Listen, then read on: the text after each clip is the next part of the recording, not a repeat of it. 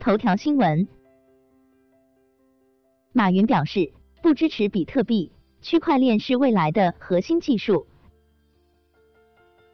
根据新浪财经报道，马云在首届智博会上表示道，其本人不支持比特币，但相信区块链不全是比特币。马云还认为，未来有三项核心技术：智能制造、IOT、区块链。IOT 和区块链技术正在推进互联网本身发生巨大的变化。国家互联网金融整治将封堵服务器在境外平台。根新京报报道，新京报记者从国家互联网金融风险专项整治小组办公室获悉。下一步将对一百二十四家服务器设在境外的虚拟货币交易平台网站采取必要管控措施，定期摸排和关闭涉境内 ICO 及虚拟货币交易相关网站公众号，同时从支付结算端入手，持续加强对虚拟货币交易的清理整顿力度等。下一步，相关部门将进一步采取针对性清理整顿措施，维护金融秩序和社会稳定。根据 B 世界此前报道，上海证券报发文称，央行潘功胜强调禁止 ICO 及数字货币交易活动，部分机构跑到国外仍对中国居民开展业务，是明确为非法并禁止的。国内新闻，腾讯表示，目前已完成所有使用商户号进行虚拟币交易的清理。据新京报消息，腾讯方面独家回应称，在支付渠道上，针对虚拟货币违规行为的措施包括限制平台收款账号的收款功能、限制个人卖家账号的收款额度等。目前已完成所有使用商户号进行虚拟币交易的清理。此外，在支付渠道上，针对违规行为，腾讯采取的措施包括限制平台收款账号的收款功能。禁止其使用微信支付进行虚拟币交易收款，限制个人卖家账号的收款额度，仅满足日常社交业务使用，限制虚拟币相关交易收款，对日常交易进行实时监控，根据对命中的交易进行风险严重程度评估，或将采取直接拦截。蚂蚁金服发布，严密监控排查涉及虚拟币场外交易。对重点网站和账户建立巡查制度。据新京报消息，蚂蚁金服方面表示，支付宝对于个人账户涉嫌虚拟货币交易的，会根据情节采取限制账户收款功能，甚至永久限制收款等处理措施。接下来，支付宝和蚂蚁金服会继续严密监控排查涉及虚拟货币的场外交易行为，对重点网站和账户建立巡查制度。赵长鹏表示，区块链和加密不会消失，该领域的人会越来越多。针对近日主流媒体报道区块链领域监管动态新闻，赵长鹏发推文表示，区块链和加密不会消失，该领域的人会越来越多。他说，很荣幸，别担心，考虑到主流媒体对事件的报道，我认为周期应该很快结束。区块链和 crypto 不会消失，除了那些被淘汰的非信徒投机者之外，采用区块链和 crypto 的人越来越多。中国银行完成国内首笔区块链技术下国际汇款业务。据中国银行官网消息，近日中国银行通过区块链跨境支付系统。完成河北雄安与韩国首尔两地间客户的美元国际汇款，这是国内商业银行首笔应用自主研发区块链支付系统完成的国际汇款业务。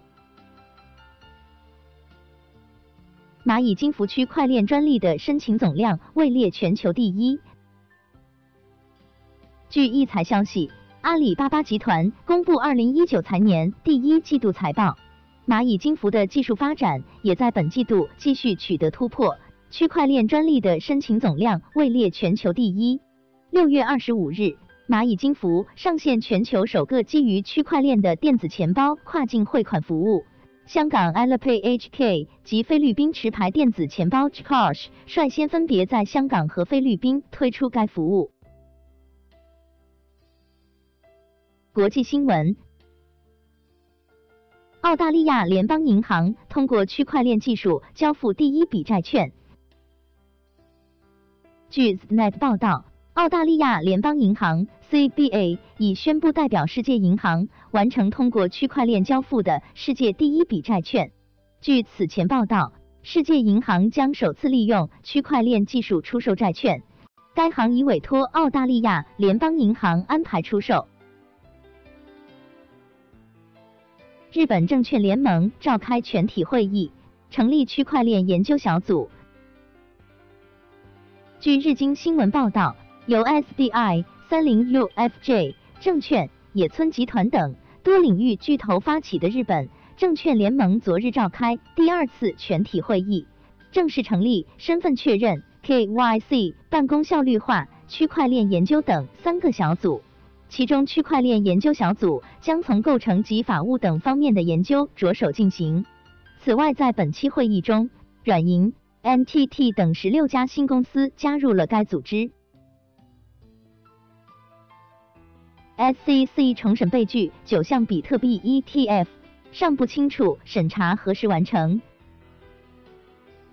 据 CoinDesk 消息，美国证券交易委员会秘书 Brent Fields 在给纽约证券交易所集团高级顾问 David DeGregorio 的一封信中表示。SEC 高级官员将重审被拒九项比特币 ETF 申请。信中称，根据委员会业务规则第四十三条 I，委员会将审查所授权的行动。根据第四百三十一 E 条，八月二十二日北京时间二十三日的决定暂时停止，直到委员会重新发布决定为止。目前尚不清楚审查何时完成。美国政府执法辩护律师表示，加密人士看好 Bakkt 平台，但其期货合约还未得到 CFTC 批准。